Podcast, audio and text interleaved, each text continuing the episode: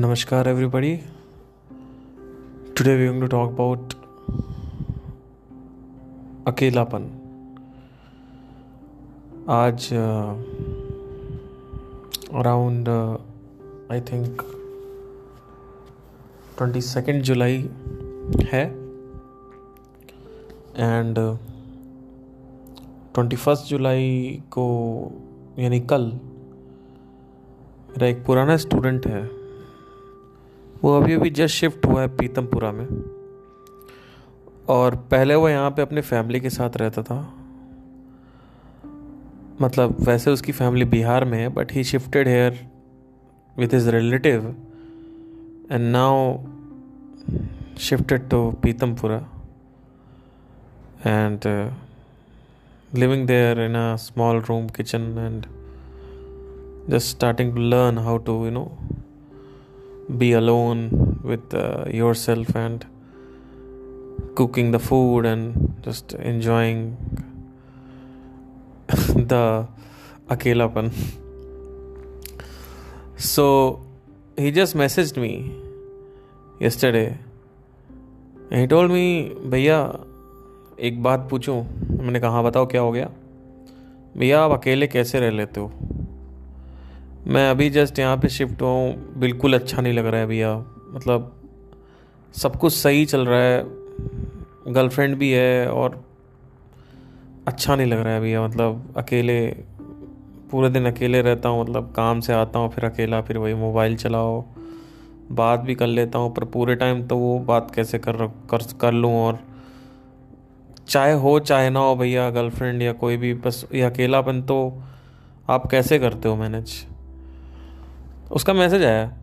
And he is my student from like I think तीन साल हो गए होंगे हमें शायद uh, मेरे उसके साथ। एंड पहले वो बिहार में अपनी फैमिली के साथ रहता था और फिर अभी वो यहाँ आके अब अकेले रहने लगा। और ये तीन दिन पहले की बात है। तो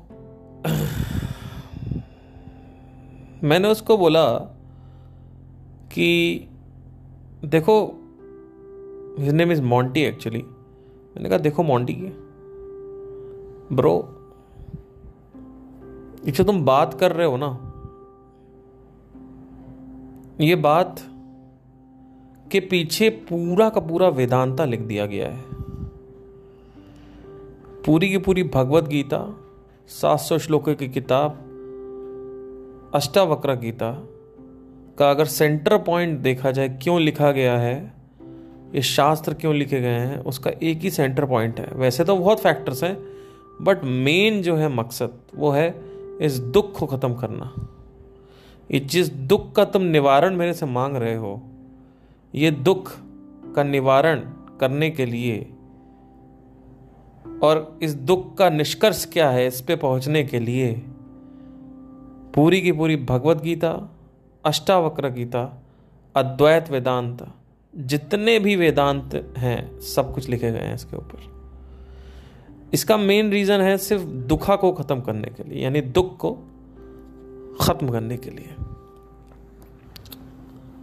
दुख की मृत्यु कैसे हो? अकेलापन, यानी लोनलीनेस कैसे हो? मैंने उसको आगे ज़्यादा भाषण नहीं दिया। उसने मेरे को बोला कि हाँ मेरी गर्लफ्रेंड बोल रही है और सब लोग बोल रहे हैं कि दो तीन दिन अभी हुए हैं तो ऐसा ही लगता है। तो मैंने भी बोल दिया मैंने कहा कि हाँ दो तीन दिन में अभी देखो एक दो हफ़्ते देखो सही हो जाएगा अपना। आ, किसी शहर में आए हो रहे हो अकेले रह रहे हो तो ऑब्वियसली एक आदत नहीं होती है। तो आई जस्ट मैंने टाल दिया। Coming to back my story आज से छः साल पहले की बात है। नॉट छः साल लेट से आज से चौदह साल पहले की बात है। I was around fourteen fifteen the first time I started witnessing this feeling of loneliness अकेलापन। और इस अकेलेपन को भरने के लिए मैंने क्या नहीं किया। मेरे अंदर ये गलत फहमियाँ बैठी कि बाहर निकलोगे और वहाँ पे किसी को ढूंढोगे तो वो जब तुम्हारे पास रहेगी, वो तुम्हें प्यार करेगी तो सब कुछ सही हो जाएगा। और the best life is a best relationship so I started searching for that person went on to relationships पहली जो मेरी गर्लफ्रेंड थी वो मेरे से पाँच साल बड़ी थी। मेरी टीचर थी उससे ही मुझे प्यार हो गया था। आप मेरे को बोलोगे कि ये क्या कह रहे हो? इनफैक्ट अब जो मैं बात बोलूँगा आप उसमें शॉक हो जाओगे कि उसको भी मेरे से हो गया था। तो शी ऑल्सो टोल्ड मी कि I love you but can't you know ये कर नहीं सकते बिकॉज़ पाँच साल तुम छोटे हो मेरे से। और वो बीस की थी मैं पंद्रह का था। एंड uh, ये हुआ। तीन चार महीने का रिलेशनशिप था और उसके बाद वो ख़त्म हो गया। ख़त्म होने के बाद छः महीने मुझे लगे। पहली बार मुझे जब वो चली गई वहाँ से और she went to Pune and वहाँ पे जाके उसने मेरे को बोला कि यू नो मैं नहीं रह सकती। मतलब मैं मैं मैं तुम्हारे साथ नहीं रह सकती। अपना यू नो अपना सर्वाइव करो। And I think it was the best decision because और वो क्या करती राइट सो शायद थोड़ा सा रुक जाती तो सही था मतलब पच्चीस की वो होती बीस का मैं हो जाता फिर वो अट्ठाईस की हो जाती तेईस का मैं हो जाता है ना? तो फिर तब चल सकता था लेकिन अगेन उतना लंबा प्रोसेस कौन करे? अभी कॉलेज गई हूँ तो आ, कोई और ढूंढ लेती हूँ। तो बहरहाल मैं ब्लेम नहीं कर रहा हूँ किसी को। जस्ट ये बता रहा हूँ कि और ये बहुत पहले की बात है चौदह पंद्रह साल का। I mean it's not affecting me और anything it is just that कि I am just telling you to you know make you understand what has went in my life so I just you know she she told me from Pune that I I can't do this shit सो मुझे छः महीने लगे recover होने में। पहली बार ऐसा लगा कि प्यार जो है, वो क्या होता है और ये अटैचमेंट जो है, ये जब टूटता है तो क्या दर्द होता है स्पेशली लड़कियों वाला। अच्छा मेरे घर में, जैसा कि मैं पहले ही बता चुका हूँ कई लोग नहीं सुनते होंगे। मेरे घर में क्या सीन था कि मेरी फादर और मदर की बनती नहीं आपस में। और दोनों ही अपना हमेशा बिज़ी रहते थे। तो वो एक इमोशनल अटेंशन जो है, वो मेरे को नहीं मिल पाया कभी। तो ऐसा नहीं है कि वहाँ से रो रहा हूँ और आके मम्मी को बता रहा हूँ कि मम्मी इससे प्यार हो गया था और मम्मी फिर कंसोल कर रही है, सुन रही है बैठ के कि अरे बेटा ये होता रहता है, हमारे ज़माने में भी होता था। और ये बहुत छोटी चीज़ है इसको इतना माइंड में बड़ा मत कर। अब अभी सही हो जाएगा। ये यू नो एक ये होता है कि अगर कोई घर पे हो आपके पास और आके आपको बोले आपकी पीठ थपथपाए आपको गले से लगाए और बोले आ, कि यू नो ये सब सही हो जाता है और ये सब बहुत छोटी चीज़ है तुम उसको बहुत बड़ा बना रहे हो और ये सब सही हो जाता है। और जब एक बच्चा है उसके साथ ये सब कुछ हुआ है और जब ये फील हो रहा है ये दर्द हो रहा है तो उस समय ऐसा लगता है this is the end of the world अगर कोई आके ये बताता है स्पेशली आपके जो क्लोज वंस हैं अपने एक्सपीरियंस शेयर करते हैं कहते हैं कि ये सब तो सही हो जाएगा तो अच्छा लगता है आपको। यू फील रियली नाइस कि you know somebody is telling you like that it is so amazing right to have somebody like that specially mothers uh, this this kind of courtesy was not there for me. Uh, my father was always uh, distant from me. I don't know, somehow uh, I still don't talk to him because uh, he has this habit of uh, repeating things again and again again. अगर मैं बोल रहा हूँ कि मैं बाहर busy हूँ और मैं कहीं मतलब नहीं आ पाऊँगा अभी बात नहीं कर सकता पाँच मिनट में करता हूँ he doesn't understand only he just keeps on talking talking talking talking so वो थोड़ा सा है मेरे फादर का मेरा कोई कंप्लेन नहीं कर रहा हूँ बट जस्ट बता रहा हूँ तो he just keeps on talking and talking and talking like that and eventually I have to keep the phone because मैं बोलता रहता हूँ, अरे पापा, मैं, अरे भैया, मैं कर रहा हूँ मतलब मैं कर रहा हूँ, आपको कॉल करो। वो बोलते ही रहते, बोलते रहते, बोलते मतलब सुनते ही नहीं है। मतलब वो एक है उनका कि एक हैबिट है हैबिचुअल पैटर्न है, वो बन गया है। तो ये शुरू से था तो I just keep distant and all about money and career and ये loans and all that things and I just don't you know I I don't know I somehow uh, what happened i just got this sense um, in in this family that uh, i don't i don't deserve to be born over here i don't belong over here not not that line this line i don't belong over here मुझे बचपन से ही शुरू से बचपन से ही मुझे ये था कि मैं इस फैमिली में बिलोंग नहीं करता हूँ क्योंकि इट्स नॉट अबाउट कि मुझे अटेंशन नहीं मिली इट्स जस्ट दैट कि मेरा एक भी जो थॉट प्रोसेस है, चाहे मैं स्पिरिचुअलिटी में अभी आया हूँ, मैं शुरू से ही एकदम से अलग सा रहा हूँ। मतलब मुझे जो मेरा थॉट प्रोसेस रहता है, रहा था शुरू से वो कभी मैच ही नहीं किया। कभी कभी से किसी से मिला ही नहीं वो थॉट प्रोसेस वो जो जो सोच है, एक एक विजन होती है लाइफ में, हमेशा से वो मेरे साथ थी। हमेशा से एक था कि मुझे ये सही है, ये गलत है। सही गलत का जो निर्णय था वो मेरे साथ हमेशा था, चाहे वो स्पिरिचुअलिटी के बाद हो स्पिरिचुअलिटी के पहले, सब कुछ, जो भी निर्णय था, वो मुझे सही लेना था, वो मेरे पास था। Like for example just just for an example मेरे घर में कुछ इवेंट्स हो जाते थे।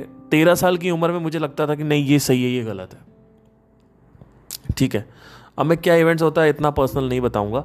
बट ऑलमोस्ट कुछ ऐसी चीज़ें होती थी कि जिसमें मुझे भनक लगती थी कि नहीं, ये गलत हो रहा है। और वो बारह तेरह साल की उम्र में लगता था, जबकि उस समय सेंस भी नहीं होता लोगों को। मुझे लगता था नहीं, ये सही नहीं है एक एक मैच्योरिटी थी मेरे अंदर, एक एक एक ऐसा, ऐसी सोच थी जो मुझे ऐसा लगता है कि वो बाकी के फैमिली मेंबर्स में नहीं थी। तो मैं कटा रहता था हमेशा उनसे। और जब अटेंशन नहीं मिली इमोशनल अटेंशन नहीं मिली, और बाहर प्यार ढूंढना पड़ा और आपको पता है जब घर में प्यार नहीं मिल रहा है और आप बाहर ढूँढने निकले हो तो उस आदमी का क्या रेप होता है आपको पता होगा ना, होना चाहिए दिल का। उस आदमी का दिल का जो हालत होती है, उस वक्त आपको पता होनी चाहिए कि जब किसी को नहीं मिला और वो ये सोच के निकल रहा है कि मैं बाहर ढूंढ लूँगा, तब तो वो आदमी कहीं का नहीं रहता है। मतलब good luck with that person क्योंकि बाहर प्यार ना मिलना एक बहुत ही नॉर्मल फिनोमिना है और वो मिलता भी नहीं है। जब आपके घर वाले आपको नहीं चाह रहे हैं तो बाहर तो पॉसिबल ही नहीं है ढूंढना। मतलब वहाँ से एक ऐसा लगता है कि आ, वो वो पर्सन फाइंड करना बहुत मुश्किल हो जाता है बाहर की तरफ़ से। क्योंकि there are there are things see people are people are always uh, self-centered you know. They are already frustrated. These people uh, जिससे आप शादी करने जा रहे हो और ये एक जो रिश्ता है शादी का उसके बाद आप सोचते हो कि वो बेटर है सबसे बढ़िया है और मस्त है और वो मेरे साथ कभी ऐसा नहीं करेगा। ये आप कैसे सोच सकते हो? वो तो करेगा ही करेगा अगर उसको करना होगा तो। और अगर कोई भी इंसान अगर अच्छा है और उसके अंदर फ्रस्ट्रेशन भरते जाए भरते जाए भरते जाए चाहे वो जॉब से आ रही है, चाहे उसके ड्रीम्स नहीं पूरे हुए, उससे आ रही है। अगर कोई भी इंसान सादा है, सरल है, सहज है, और उसके अंदर फ्रस्ट्रेशन भरती जाएगी तो वो आदमी फिर सही गलत का निर्णय नहीं ले पाता है। कई बार ऐसा होता है कि एक रिलेशनशिप में आज जब ये सोच के जाते हो कि लड़की अच्छी होगी, बढ़िया होगी, फिर वो लड़की आउट ऑफ़ फ्रस्ट्रेशन किसी और के साथ सो जाती है, या किसी और के साथ भाग जाती है। तो बहुत बार ऐसा भी होता है कि वो पहले से ही करप्ट थी, लेकिन बहुत बार ऐसा होता है कि वो क्यों ये नहीं सोच रही है कि इसका साथ क्या होगा जब मैं नहीं रहूँगी तो। आप जब जब आपका ब्रेकअप होता है, आप यही सोचते हो कि इतने लोग निर्दयी हैं, इतने लोग यू नो बच्चलन है कि लोग ये ही नहीं सोचते कि मैं तो घूम रही हूँ इसके साथ। नए लड़का जो है, नया बॉयफ्रेंड है उसके साथ। पर ये जो पुराना बॉयफ्रेंड है, इसका क्या होगा? कैसे सर्वाइव करेगा? आठ आठ महीने नौ नौ महीने कैसे ये सर्वाइव करेगा? है ना? हो सकता है सर्वाइव ना निकल पाए। और उस वक्त जब वो लड़का दर्द में है तो तू कैसे मज़े मार सकती है किसी और के साथ? जिस वक्त तू उसको दूसरे लड़के को किस कर रही है, उसके साथ सो रही है, उसी पल, उसी क्षण वो जो दूसरा लड़का है आपका, यानी कोई जो आपका एक्स बॉयफ्रेंड है, वो दर्द में है। वो वो वो वो रो रहा है कमरे में उसके पास कोई नहीं है। और उसी वक्त उसी मोमेंट पे तुम किसी और को यू नो फ़िज़िकल हो रही हो किसी के साथ। सो so, ये सोचते हुए भी तुम कैसे फ़िज़िकल हो सकती हो? या फिर ये कहना सही होगा कि तुम फ़िज़िकल इतना ज़्यादा हो रही हो या थोड़ा बहुत भी हो रही हो तुम्हें कोई घंटा फ़र्क ही नहीं पड़ता है। कि वो क्या कर रहा होगा कैसे? क्योंकि अगर पड़ता तो कभी तुम छोड़ती नहीं। पर ऐसे रिलेशनशिप्स हैं कि दो साल पड़ेगा, उसके बाद तीसरे साल में बंदा बदल गया, बंदी बदल गई। ये इस, ये इसके ऊपर बहुत मैंने रिसर्च करी क्वेश्चन उठाया इसके ऊपर। तो मुझे समझ में आया कि लोग ना सरल होते हैं। फिर उनके अंदर इतना गुस्सा भर जाता है फ्रस्ट्रेशन भर जाता है कि वो सेंस सेंसरी चले जाते हैं। सेंसरी प्लेजर्स में इतना ज़्यादा चले जाते हैं। कि उनको सच गलत का, सही गलत का निर्णय नहीं ले पाते वो। दे डोंट दे आर उनके अंदर से एम्पथी जो ये शब्द है, ये गायब हो जाता है। किसी की दूसरी की फीलिंग्स को समझना, ये गायब हो जाता है। तो बहरहाल, ये जब पंद्रह सोलह साल की उम्र हुई तो ये चीज़ देखा मैंने दूसरी लड़कियों में, या जो रिलेशनशिप्स होते हैं जिस तरीके के, उसमें भी जाके देखा। और समझ नहीं आया वहाँ पे कुछ मतलब और ये सोच बनी रही फिर भी। इस सोच को टूटने में टाइम लगा था कि लड़कियों में कुछ नहीं है। और अगर आप लड़की कोई सुन रही है तो ये भी सोच लो कि लड़कों में कुछ नहीं है। ठीक है? क्योंकि मैं एक लड़का हूँ तो मैं इस पॉइंट से स्टैंड पॉइंट से बोल रहा हूँ। ये नहीं है कि लड़कियों में कुछ नहीं है कि मतलब लड़कों में सब कुछ है, ये मत सोच लेना। बट मैं इस स्टैंड पॉइंट से बोल रहा हूँ कि रिलेशनशिप्स में खुशी नहीं है। इसको जानने में मुझे लगा है चार से पाँच साल। सोलह साल की उम्र में भागा, लड़कियों के पीछे सोचा कि कोई लड़की मिल जाए। कोई भी कैसी भी लड़की हो, बस प्यार करे। एक ये था, क्योंकि मुझे आई वॉज़ मुझे प्यार की तलाश थी। और घर से मिला नहीं। और धीरे धीरे चार पाँच साल एक रिलेशनशिप दो रिलेशनशिप जाता गया, देखता गया। सिंगिंग वगैरह भी अच्छी होती गई, बहुत कुछ कनेक्ट किया। मतलब दर्द होता है तो आप जब सिंगिंग में उसको कनेक्ट करते हो, अपने आर्ट में कनेक्ट करते हो तो वो चीज़ बड़ी अच्छी होती है। और मतलब मेरे को एक, मेरे सर थे, उन्होंने बोला था मेरठ में I was like living this is 2009 उन्होंने बोला था इसके आवाज़ में फील नहीं आती है।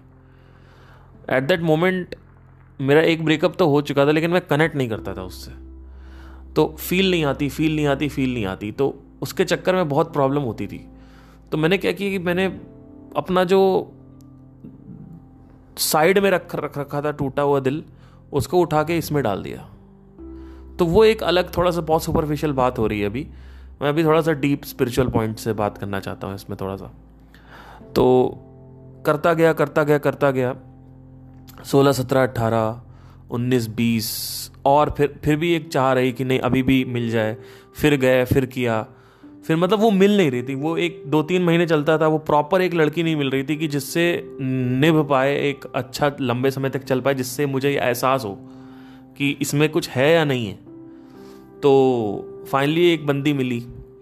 उस बंदी के साथ रिलेशनशिप में गए कॉलेज के टाइम में। और शुरू में बंदी बहुत पसंद थी। और वो किसी और से यू नो अफेयर था उसका। um, पर मुझे बहुत पसंद थी मतलब कुछ मैं मैं मैं पागल था तो शुरू में ही शुरू के छः महीने उसको मैंने बोल दिया कि you know I love you and all that तो वो कहती थी ये तो पागल है मतलब मैं ऑलरेडी एक से रिलेशनशिप में हूँ और ये बोल रहा है। तो आ, फिर मैंने कहा कि नहीं इतना ऐसे मज़ाक कर रहा हूँ ऐसे एक बार मैं टेक्स्ट कर दिया था मैंने। बियर वियर पीने गया था उस वक्त। तो मैंने टेक्स्ट कर दिया था। अच्छा मैं कॉलेज गया था तो वहाँ पे वहाँ तो इतना अकेलापन लगता है इसकी कोई हद नहीं। यहाँ तो फिर भी कजिन्स थे। आप चले गए सिवलिंग्स के पास कहीं ना कहीं। मेरा एक फ्रेंड था आशीष नाम है उसका। तो उसके पास हम लोग गए। हम लोग हम लोग जाते थे रात में मैगी खा रहे रावतपुर में खड़े हुए रात में एक एक बजे मैगी खा रहे हैं। वहाँ पे गए हैं और आ, कानपुर में एक जगह है रावतपुर वहाँ गए हैं। कभी रेव मोती घूम रहे हैं। This is around two thousand की बात है। और हम लोग घूमते रहते थे मतलब उसी उसी के साथ निकल गए, अपना मतलब घूम रहे हैं, कुछ अयाशियाँ कर रहे हैं, दशहरे में घूम रहे हैं। एक बार पुलिस वाले को हड़का दिया था। मतलब उसने हमें दौड़ाया और हम भाग गए। तो इस तरीके की चीज़ें दशहरे में, दिवाली में सब मतलब काफ़ी मेमोरीज है। तो घूम रहे हैं। साला जब कॉलेज गए, वहाँ पर तो कोई है ही नहीं।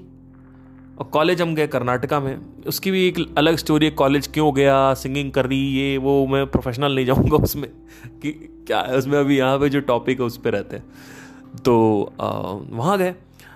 अब वहाँ पे क्या हुआ कि वहाँ तो और अकेलापन। भाई साहब, घर से तो कॉल ही नहीं आता था। घर से महीने में एक बार कॉल आ गया तो आ गया, नहीं तो नहीं आया कोई, खत्म। नहीं पापा का तो वैसे नहीं आता था, मम्मी का तो महीने में एक दो बार आ जाता था।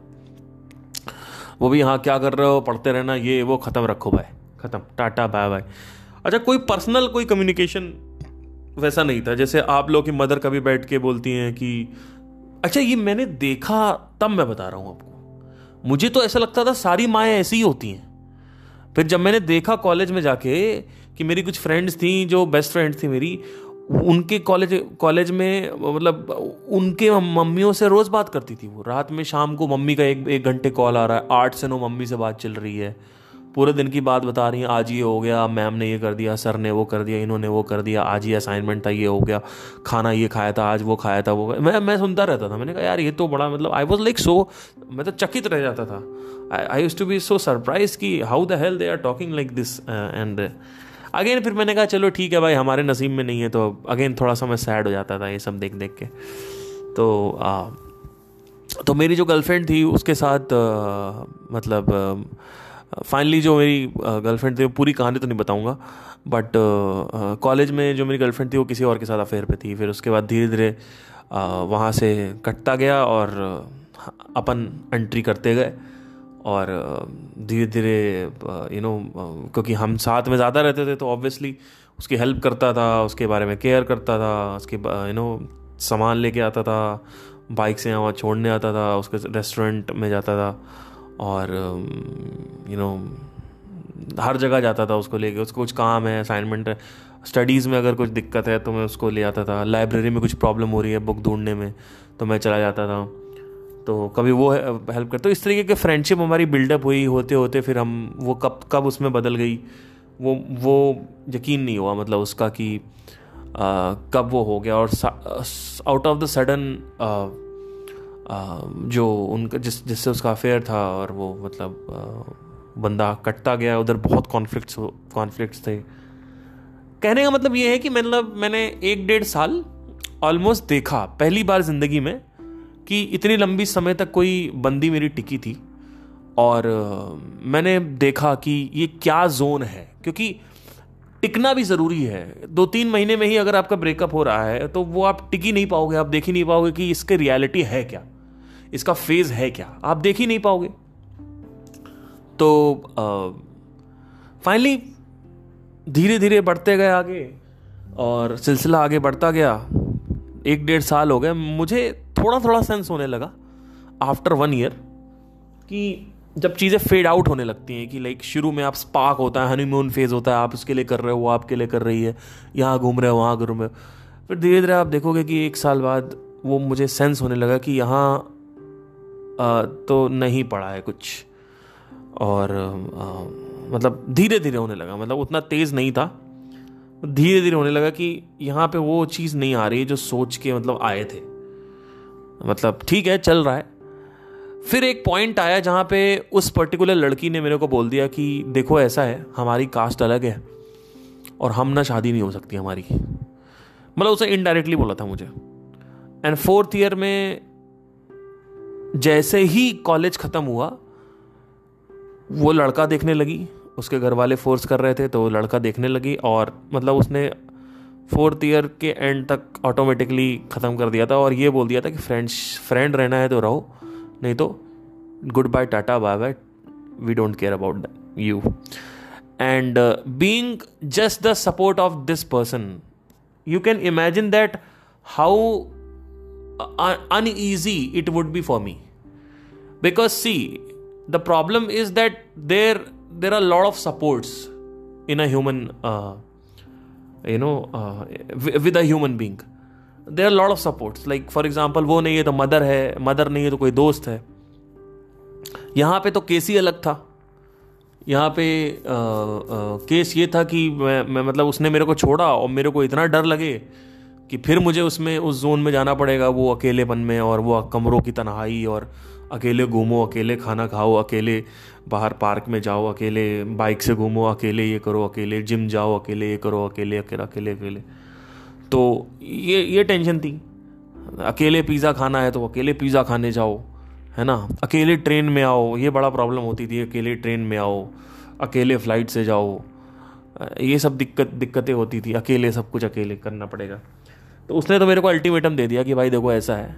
मतलब भनक लगवा दी उसने कि ये थर्ड ईयर के शुरू में ही कि ये अब आ, निकल रही है।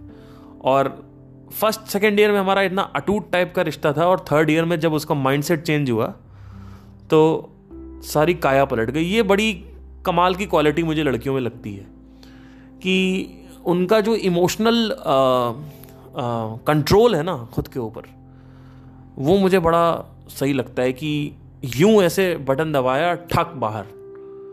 है ना? और आ, मैं ये नहीं कह रहा हूँ कि हर कोई ये कर पाता होगा बट हाँ मैंने to be really honest touch wood झूठ नहीं बोलूँगा मैंने अपने एक्सपीरियंस से ये चीज़ देखी है कि इमोशनली जो आ, आ, ताकत होती है एक आ, औरत में वो मुझे ऐसा लगता है मर्दों में भी नहीं है। आई थिंक इसका एक बहुत बड़ा रीज़न उनका बैकग्राउंड है, क्योंकि बचपन से ही लड़कियाँ रोती होती हैं और उनका एक अलग ही रहता है तो उनके लिए रोना, धोना और ये सब उतना फ़र्क नहीं पड़ता। इसीलिए लड़के जब मेरे से आके पूछते हैं, मैं रो, मैं बहुत रो रहा हूँ, मुझे बहुत याद आ रही है, वो फ़ोन नहीं उठा रही। अरे भैया, आपके रोने से, आपके बच्चों की तरह रोने से और आपके ये एकदम आँसू बहाने से, नाक बहाने से और उसको फ़ोटो भेजने से या फिर आप ये नस नस काटने की धमकी देने से, वो उसको कोई फ़र्क इसलिए नहीं पड़ता है क्योंकि वो बचपन से ही रोना धोना उसके लिए बहुत नॉर्मल है। मर्दों के लिए रोना धोना उतना नॉर्मल नहीं होता है। तो उनको लगता मैं तो रो रहा हूँ, अरे यार, मैं तो रो रहा हूँ। और मुझे उसको तो दिखाना चाहिए। और वो जैसे ही आप दिखाओगे, उधर से कोई रिस्पॉन्स नहीं आता। प्रॉब्लम ये है कि आपके लिए वो बड़ी चीज़ है, उनके लिए नहीं है। वो वो रोज रोती हैं। उनका हर दो तीन में एक बार रोना होता है जरा जरा सी बात भट्ट से निकल आता है रोना। तो ये ये टेंशन थी। उसने मेरे को दे दिया अल्टीमेटम कि भाई देखिए आपका पत्ता कटने वाला है। अब मेरे को इतना डर लगे, जिसकी कोई हद नहीं। मैं एक फ्लैट में रहता था वहाँ पे। टचवुड एक चीज़ है, मेरे घर में फाइनेंशियल पॉइंट वहाँ तक फाइनेंशियल फाइनेंशियली काफ़ी चीज़ें सही थी 2014-15 तक।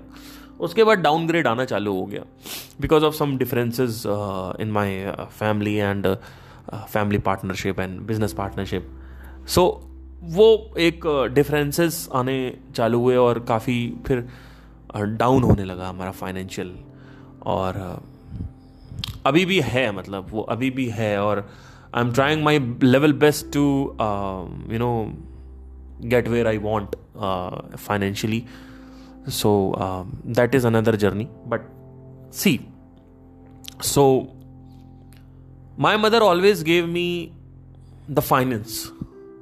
The finance was very nice. मतलब जो फाइनेंस था जो पैसे थे उसके टेंशन नहीं थी। मैं जिद करता था मुझे ये चाहिए वो दिला दिया। लैपटॉप चाहिए वो दिला दिया।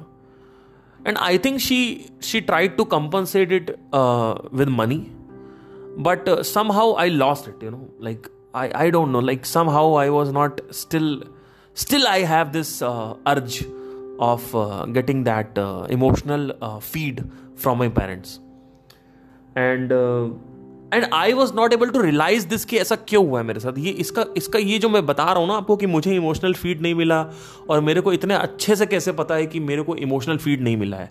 ये एक्चुअली हुआ क्या जब मैंने माइंड ऑब्जर्वेशन स्टार्ट करी? आज से तीन साल पहले की बात है, जब मैंने माइंड ऑब्ज़र्व करना स्टार्ट किया।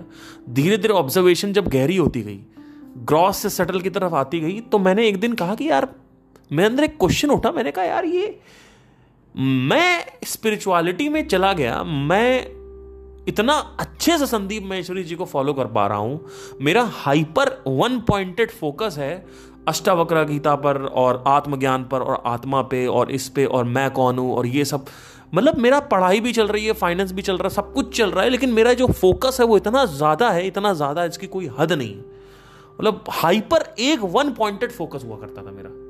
जब ये था, जब मुझे पता चला था कि अब ये रास्ता है। तो मेरे अंदर एक क्वेश्चन आया I I just started this questioning कि भाई how the hell these other people are not able to do this these people these other citizen of the country इनका, इनको भी सेम वीडियो मिल रही है सेम चीज़ मिल रही है।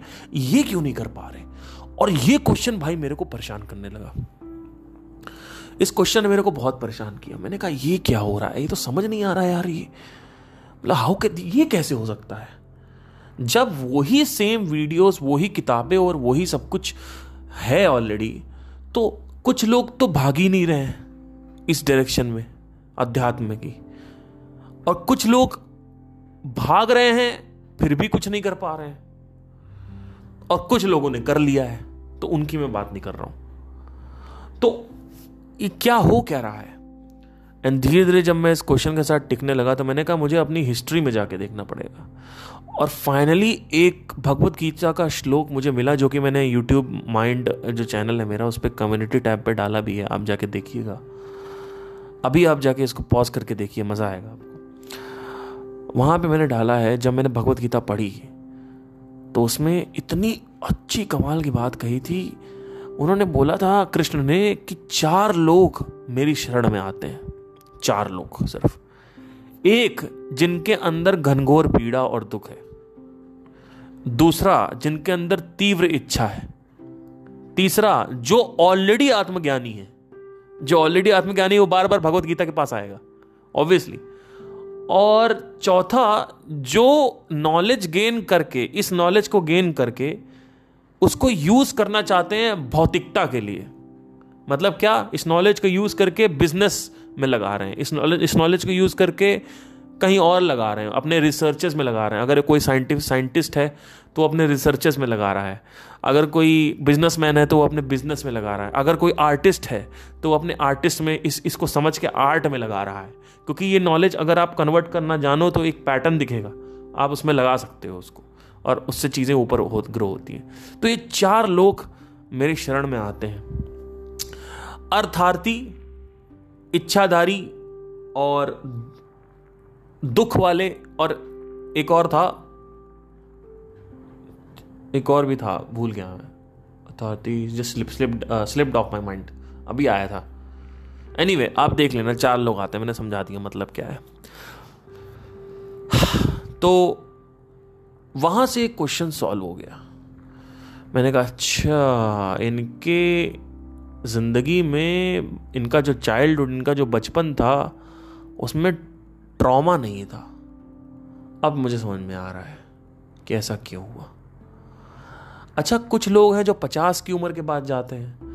तो उन्होंने सब देख लिया होता है, उनकी ज़िंदगी में कहीं ना कहीं ट्रॉमा होता है, वही क्लिक करता है उनको जाने का कि यार सब देख लिया, अभी भी दुखी हूँ मैं, अब मुझे ये करना है।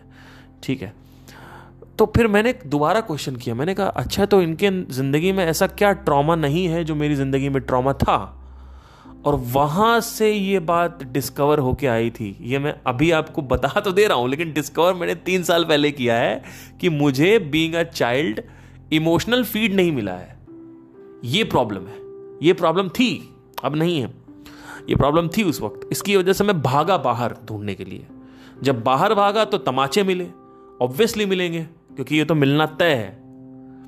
तो फिर मैंने ये रियलाइज़ किया, एक पॉइंट आया मेरी लाइफ में, जब मुझे ये जो पर्टिकुलर गर्लफ्रेंड थी जिसने अल्टीमेटम दे दिया था, इसने बोला था कि छोड़ दूँगी तेरे को। फोर्थ ईयर में इनडायरेक्टली बोला था डायरेक्ट नहीं बोला था, छोड़ दूँगी। तो मेरी तो फटके हाथ में आ गई। मैंने कहा, भाई, ये क्या करें आप? मतलब ये तो तो फिर वही और ये बाहर और मेरे को वहाँ से गुस्सा भी आ रहा था। मैंने कहा, यार, साला छह साल हो गए, साला बाईस साल का हो गया हूँ। छह साल मेरे को हो चुके हैं, छह साल। और वही बार बार रिपीट होता है। वही लड़की, वही ब्रेकअप, वही दुख, वही अकेलापन। वही लड़की, वही दुख, वही अकेलापन। क्योंकि अल्टीमेटली लड़कियों के पास चाह ही इसीलिए रहा था मैं, जिससे भैया कुछ प्यार मिल सके। लेकिन प्यार तो जब मिला तो अब इसके साथ एक साल तक मुझे प्यार मिला। एक डेढ़ साल तक जो भी था हमारा रिलेशनशिप चला। लेकिन वहाँ से मुझे यह भी रियलाइज़ हो गया कि इसमें भी कुछ नहीं पड़ा तो वो भी बहुत ज़रूरी था।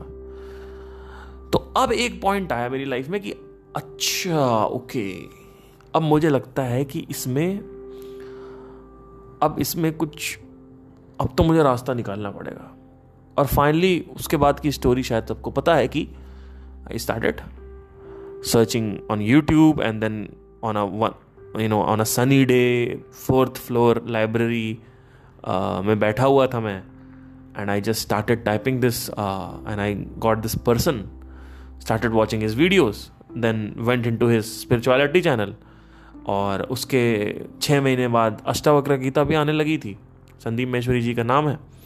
और देखता देखता गया समझता गया आगे बढ़ता गया।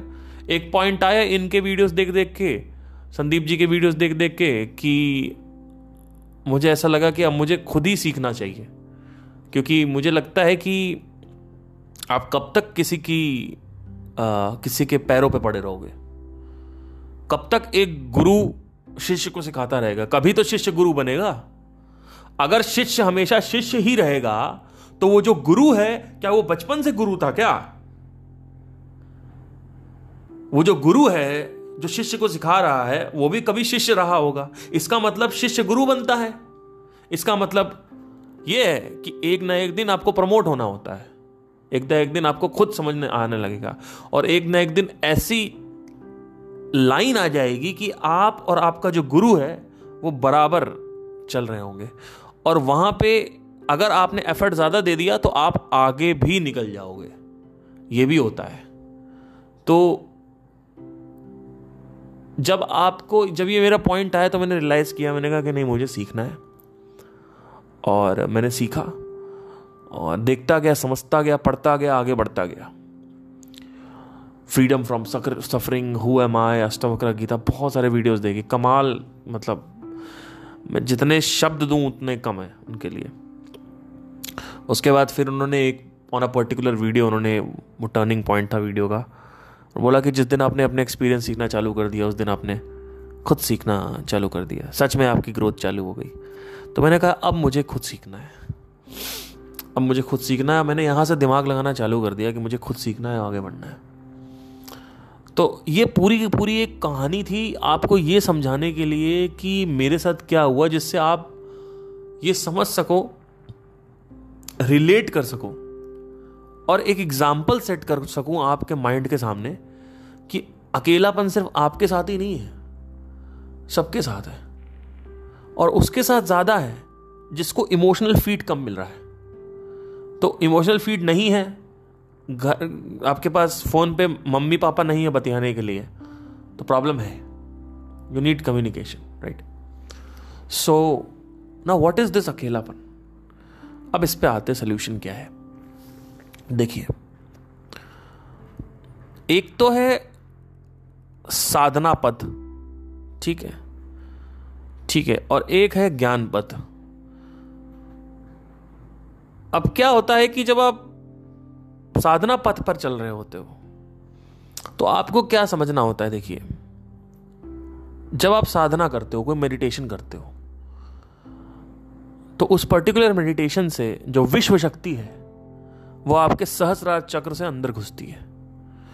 और पुराने अगर मेरे पॉडकास्ट आप फॉलो कर रहे हो तो आपको मैंने बॉटल का एग्ज़ाम्पल दिया था। वो एनर्जी भरती है जैसे जैसे एनर्जी अंदर भरती है बॉटल भरती है, और उसके बाद धीरे धीरे वो एनर्जी एक पॉइंट आता है जहाँ पे आपको ये डिसाइड करना होता है कि इसके आगे करना है कि नहीं करना है, क्योंकि अगर उसके आगे आपने किया तो अब आप शरीर छोड़ने की तैयारी में हो। महासमाधि इसको बोलते हैं। इसीलिए छत्तीस की उम्र में विवेकानंद जी चले गए। इसीलिए बहुत सारे ऐसे योगी आप देखोगे अर्ली अर्ली एज में चले जाते हैं, क्योंकि उनकी एनर्जी इतनी तगड़ी हो जाती है एट दैट पॉइंट कि उनका बॉडी बर्दाश्त ही नहीं करती। बॉडी कहती है, भाई, हम नहीं कर पाएँगे तो बॉडी को तोड़ के ऊपर से कपाल से निकलते हैं। कपाल से निकलते हैं यहाँ पे, सर से, कपाल से। इसीलिए डेथ रिचुअल्स में कपाल को फोड़ दिया जाता है। ये आइडिया था कि आत्मा जो है वो वहाँ से निकलेगी। अब आत्मा का मतलब क्या है पहले ये समझो। आत्मा मतलब होता है मैं। कोई फॉर्म नहीं है, कोई हाथ, पैर या आँखें या दांत नहीं है बड़े बड़े आत्मा का मतलब होता है मैं। जब भी मैं आत्मन का वर्ड यूज़ करूँ ना तो मैं समझू। आत्मा का लोगों ने, ये करप्ट वर्ड है बहुत। इसलिए लोग इसको यूज़ करना, इसको रिफ्रेज करना बहुत मुश्किल है। आई थिंक अवेयरनेस एक अच्छा टर्म है, या कॉन्शियसनेस अच्छा टर्म है। तो कॉन्शियसनेस जब एग्जिट होती है तो इन्हीं चक्र से एग्जिट होती है। तो आई होप आपको समझ में आ रहा हूँ यहाँ तक। तो साधना पथ जो है, उसमें क्या होता है कि जब आप उसको करते हो, बैठते हो मेडिटेशन तो अकेलापन जो है, वो धीरे धीरे गायब होने लगता है। लेकिन क्योंकि आपकी अंडरस्टैंडिंग सही नहीं है, खुद को लेके कि मैं कौन हूँ तो प्रॉब्लम क्या होती है कि बार बार आप साधना करोगे बार बार वो थोड़ा बहुत पंद्रह बीस मिनट के लिए सही होगा, उसके बाद एक दो घंटे बाद फिर से आप वापस सफरिंग होने लगेगी।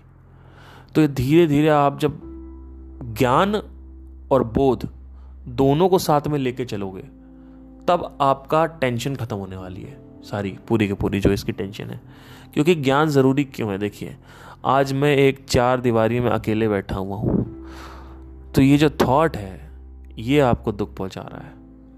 This is connected to intellectual suffering वो थॉट वहाँ पे बना हुआ है, हट नहीं रहा है। उसकी वजह से सफरिंग क्रिएट हो रही है। इमोशंस इधर उधर आंधी तूफ़ान कर रहे हैं। क्योंकि वो थॉट बना हुआ है। अगर वो थॉट हट जाए थॉट कैसे हटता है? थॉट ऐसे नहीं हटता कि मैं सोचूं नहीं, मैं सोचूं नहीं, मैं सोचूं नहीं, मैं सोचूं नहीं। ऐसे नहीं होता। अगर आपका मैं बोलूँगा बंदर बंदर के बारे में मत सोचो। आप कहोगे, अरे यार, बंदर ही तो आ रहे दिमाग में। तो जो चीज़ नहीं करने को बोलेंगे माइंड वही करता है। तो पहले आपको जो है, जो थॉट है, जो विचार है, अगर आप सोच रहे हो कि ये विचार अकेलेपन का कि मैं अकेला हूँ और बस मैं ये सोच लूँ, मैं अकेला नहीं हूँ, मैं विश्व हूँ पूरा का पूरा। तो भैया, फिर आपका ऐसे नहीं होता सिस्टम आपको थॉट को हटाने के लिए लॉजिकली चीज़ों को समझना होता है। तब जाके थॉट हंसता है, क्योंकि थॉट को लॉजिक समझ में आता है। थॉट को लॉजिक लॉजिक से काटा जाता है। जब मैं थॉट बोलता हूँ तो थॉट बुद्धि ही है और बुद्धि से ही बुद्धि मुक्त हो सकती है। जब मैं इंटेलेक्ट बोलता हूँ तो भी बुद्धि को इशारा कर रहा हूँ। जब मैं विचार बोलता हूँ तो भी बुद्धि की तरफ़ इशारा कर रहा हूँ। ये जो अंदर आपके मरमरिंग और बड़बड़ होता रहता है, ये भी, ये विचार हैं। ठीक है, दो टाइप के थॉट होते हैं। एक है विजुअल थॉट्स एक है ऑडिटरी थॉट्स ये दोनों ही थॉट प्रॉब्लमेटिक है। ये दोनों ही थॉट आपको ये एहसास करा रहे हैं कि मैं अकेला हूँ। तो अगर आपके अंदर ये समझ चली जाए कि आप कौन हो, आपका पूरे के पूरे विश्व में क्या रोल है? आप इस पूरे जगत का अधिष्ठान हो। आप विश्व साक्षी हो। अगर आपको यह समझ में आ जाए, और लॉजिकली नॉट अ बिलीफ क्योंकि बिलीफ दो सेकंड में आता है। मैं मानता हूँ भगवान नहीं है। मैं मानता हूँ भगवान है। दोनों ही बेवकूफ़ है। किसी ने इन्वेस्टिगेट नहीं किया। जब आप इन्वेस्टिगेट करोगे it takes time it's it it is a process it depends on your intellect की how how fast you grasp it तो दो दो, इसीलिए यहाँ पे साधना पथ का बहुत बड़ा महत्व है। साधना से क्या होगा, आपका माइंड इधर उधर जल्दी भागेगा नहीं। जब माइंड खाली हो जाएगा, तब आप भगवत गीता, भगवत ज्ञान लेना चालू करोगे। अब भगवत ज्ञान आप लोगे तो भी आपको समझ में नहीं आएगा। आपको अगर ये कहते हैं कि आप मैं तो वेदांता स्कॉलर हूँ मैंने ये किताबें पढ़ रखी है मैंने भगवत गीता पढ़ रखी है मैंने ये इनको सुन रखा वो उनको सुन रखा अरे कुछ ढेले से समझ में नहीं आने वाला आपको। और समझ में आ भी गया तो कोई प्रॉब्लम सॉल्व नहीं होगी। समझ में आना और प्रॉब्लम सॉल्व होना एक डिफरेंट चीज़ है। It's a different topic all together between problem uh, uh, you know solving and there is a difference between uh, problem solving and uh, understanding. Just because thought के level पे आप समझ गए इसका मतलब ये नहीं कि वो अंदर आपके बैठ गया है। धीरे धीरे धीरे धीरे। धीरे धीरे जब आप देखोगे, आप धीरे धीरे ये आपके अंदर ये ये गहरी, ये मेरे अंदर भी बहुत प्रॉब्लम थी कि एब्सोल्यूट अंडरस्टैंडिंग कैसे आएगी। एब्सोल्यूट एब्सोल्यूट अंडरस्टैंडिंग की ज़रूरत ही नहीं है ना। इसको रिपीट करना होता है। रोज़ एक डेढ़ एक डेढ़ का दो घंटे आप सुनो, ऐसे ऐसे लोगों को सुनो पॉडकास्ट सुनो, खुद का आप, आपका माइंड धीरे धीरे उसी डायरेक्शन में भागने लगेगा। अभी नेटफ्लिक्स की तरफ़ भाग रहा है। रील्स, सोशल मीडिया, लड़कियाँ, इनकी तरफ़ भाग रहा है। तो अभी, अगर आप थोड़े से भी इंटेलिजेंट तो आपको पता है कि इनमें कुछ नहीं पड़ा है तो इसमें भागेगा फिर आपका फिर आप धीरे धीरे जैसे करोगे, एक दिन आएगा, आपकी अंडरस्टैंडिंग स्टेबल हो जाएगी। आपको लगेगा हाँ अब मेरे को समझ में आ गया है। और आप उसके बाद भी प्रयास करते रहते हो। आपको रियलाइज़ होता है कि अगर मैं एक महीने अध्यात्म की बातें ना करूँ या सुनूं नहीं या कुछ पढ़ूं नहीं तो मैं इसको भूलने भी लगता हूँ। ठीक है?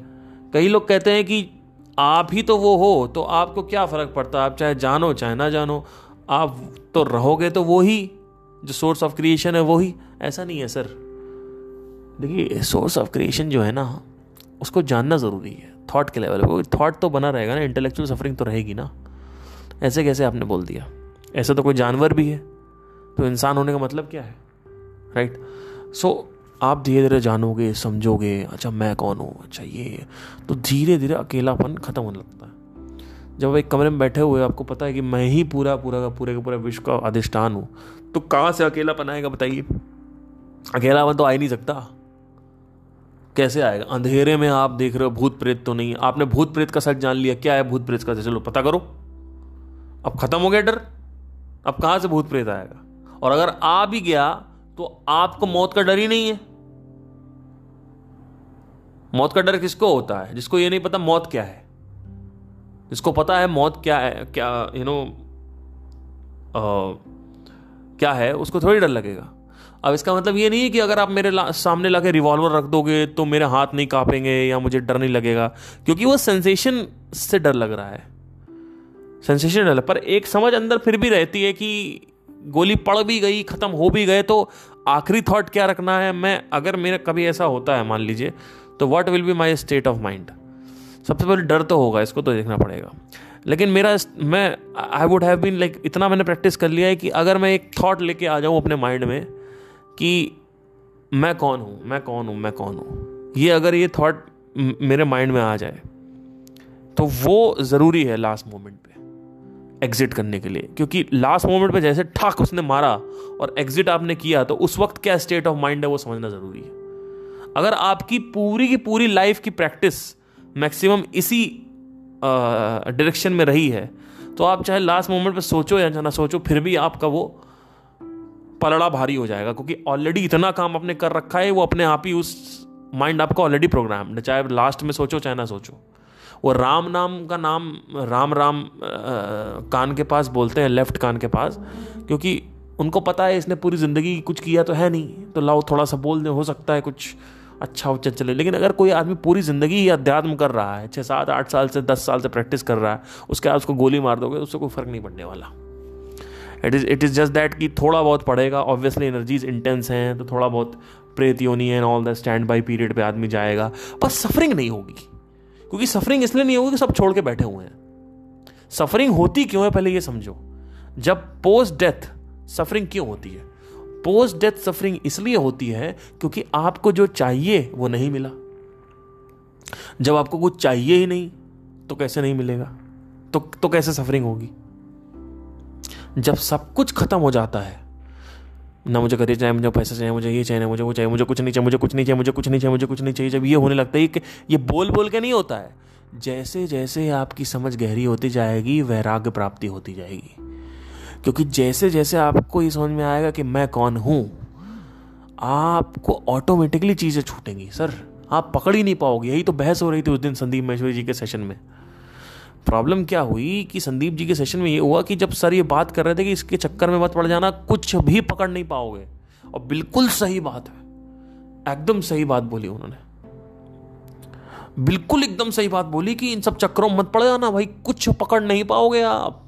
सब कुछ छूट जाता है। यही तो प्रॉब्लम है नेगेटिव कॉन्सिक्वेंस है स्पिरिचुअलिटी का। वैराग्य जो है, वो बहुत खतरनाक चीज़ है। लगता है वैराग्य, बड़ा मज़ा आ रहा है, कुछ नहीं। सब छूट जाएगा। मतलब क्या मतलब ये नहीं कि फैमिली वैमिली छूट जाएगी इट्स जब माइंड के लेवल पे जब सब छूट जाता है, आप सोचो क्या होता है। आपको कितना, वो करना पड़ता है, नाटक। यूट्यूब पे दूसरे चैनल पे जाके देखो, मैं इतना नाटक करता हूँ, जिसकी कोई हद नहीं है। और मैं अंदर से इतना नाटक करता हूँ जिससे मैं बार बार चरखा घुमा पाऊँ अपना म्यूज़िक का, क्योंकि म्यूज़िक का चरखा रुक गया है। कैसे घुमाऊँ मैं?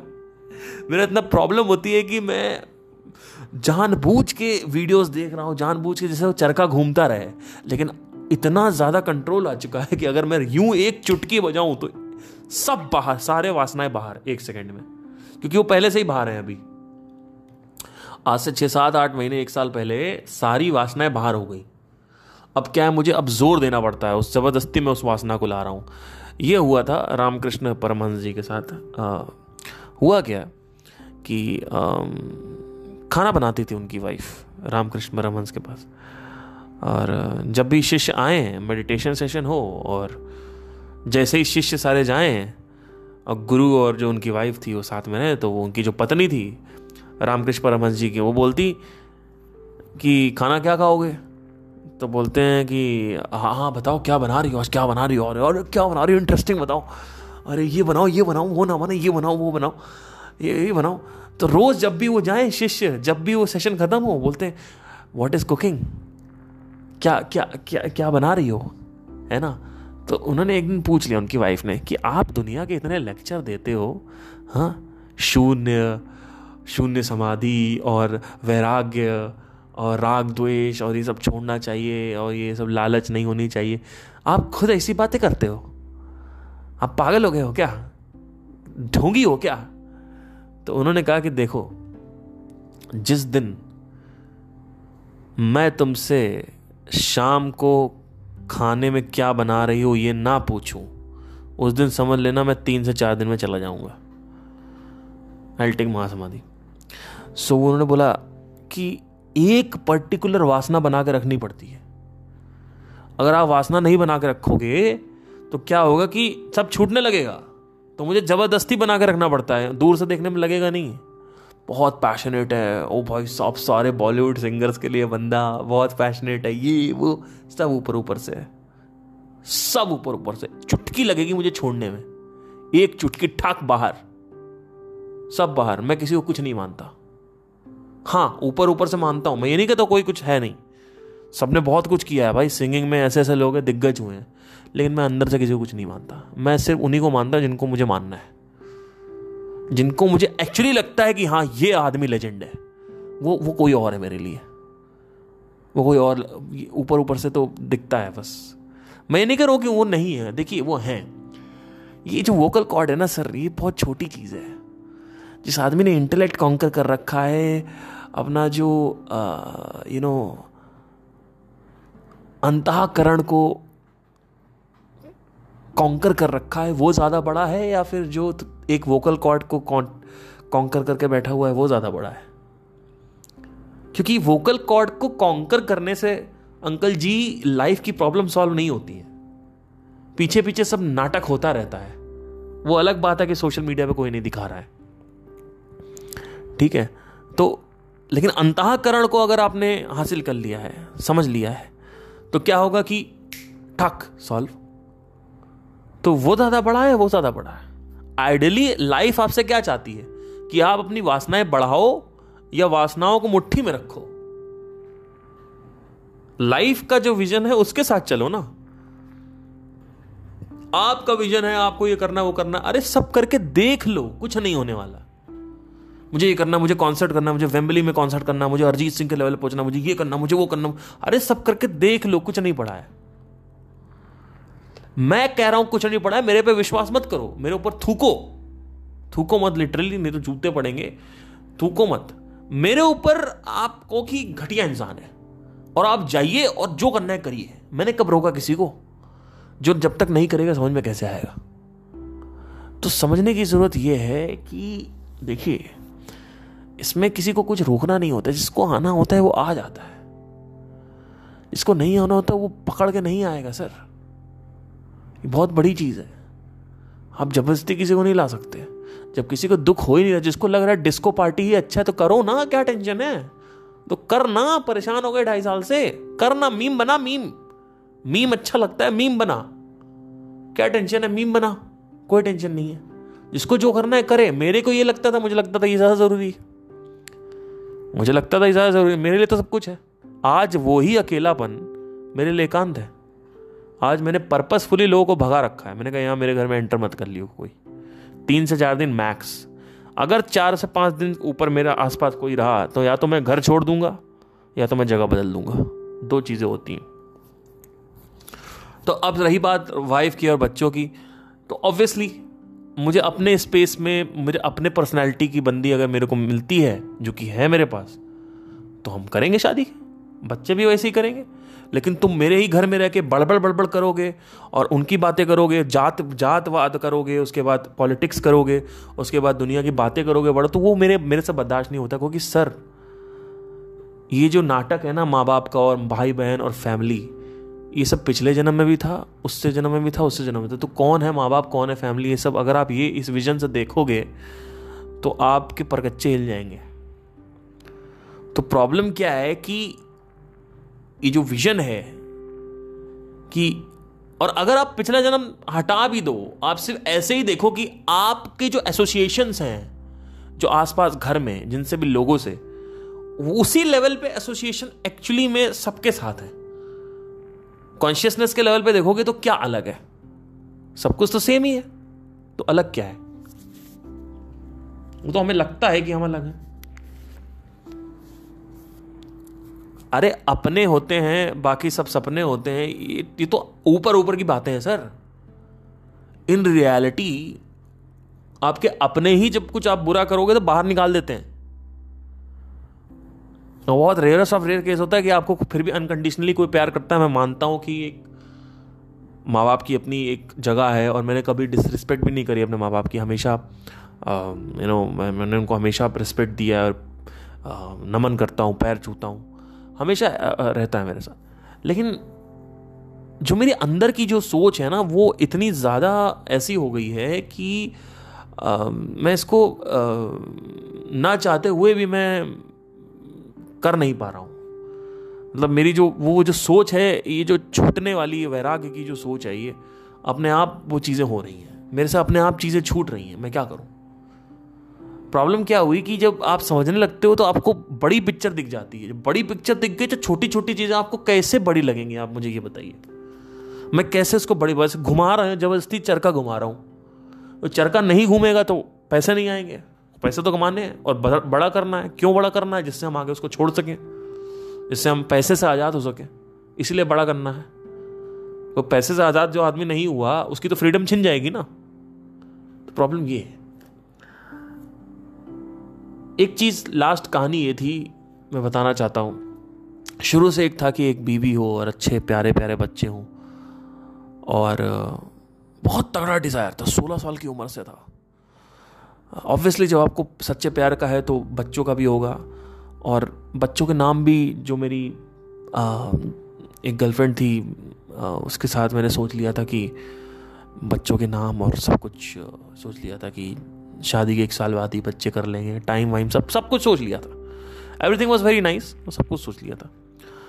और फिर उसके साथ ब्रेकअप हो गया फिर भी डिज़ायर था बच्चों का एंड ऑल दैट आज से एक साल पहले की बात है, जब मेरी समझ बहुत गहरी होने लगी थी।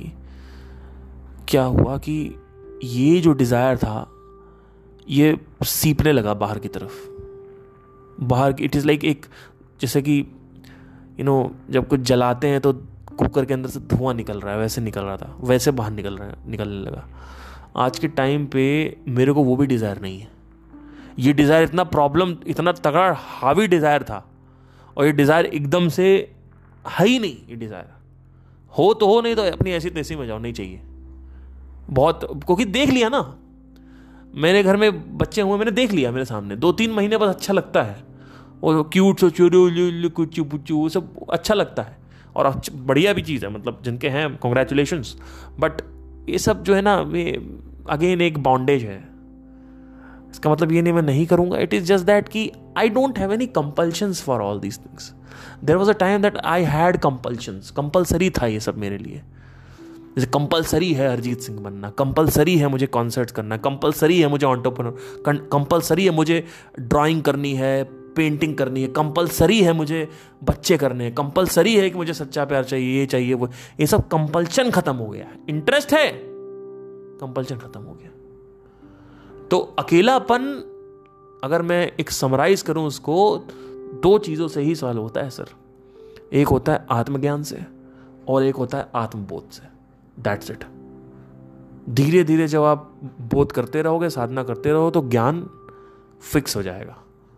उसके बाद आप उसकी प्रैक्टिस करते रहिए. हर दो घंटे, एक दो घंटे. तो वो फिक्स रहेगा. जहाँ आपने अपना ध्यान भौतिक की तरफ़ लगाया, फिर वो सीपना चालू हो जाएगा बाहर. आपको ऐसा समझना पड़ता है। और धीरे धीरे हर लाइफ लॉन्ग प्रोसेस है, करते रहना होता है। करते रहिए। हाँ ये मत करिए कि सब कुछ बेकार है, इसमें कुछ नहीं पड़ा। ये मत बोलिए, क्योंकि अब तो आपने अपने आप को ही बेवकूफ़ बना दिया फिर। तो ये मत बोलिए कभी कि सब कुछ करने के बाद जो आपको फॉलो कर रहे हैं, सबको फॉलो कर रहे हैं, उनको ये मत बोलिए कि सब कुछ बेकार है। क्योंकि फिर वो चीज़ अच्छी नहीं है, वो चीज़ सरासर गलत है, सरासर। क्योंकि बहरहाल छोड़िए। Anyway anyway, take care I hope आपको कुछ इसमें इंसाइट्स मिली हो। थैंक यू थोड़ा सा लंबा पॉडकास्ट हो गया। आई होप मज़ा आया हो आपको एक जर्नी से। Thank you take care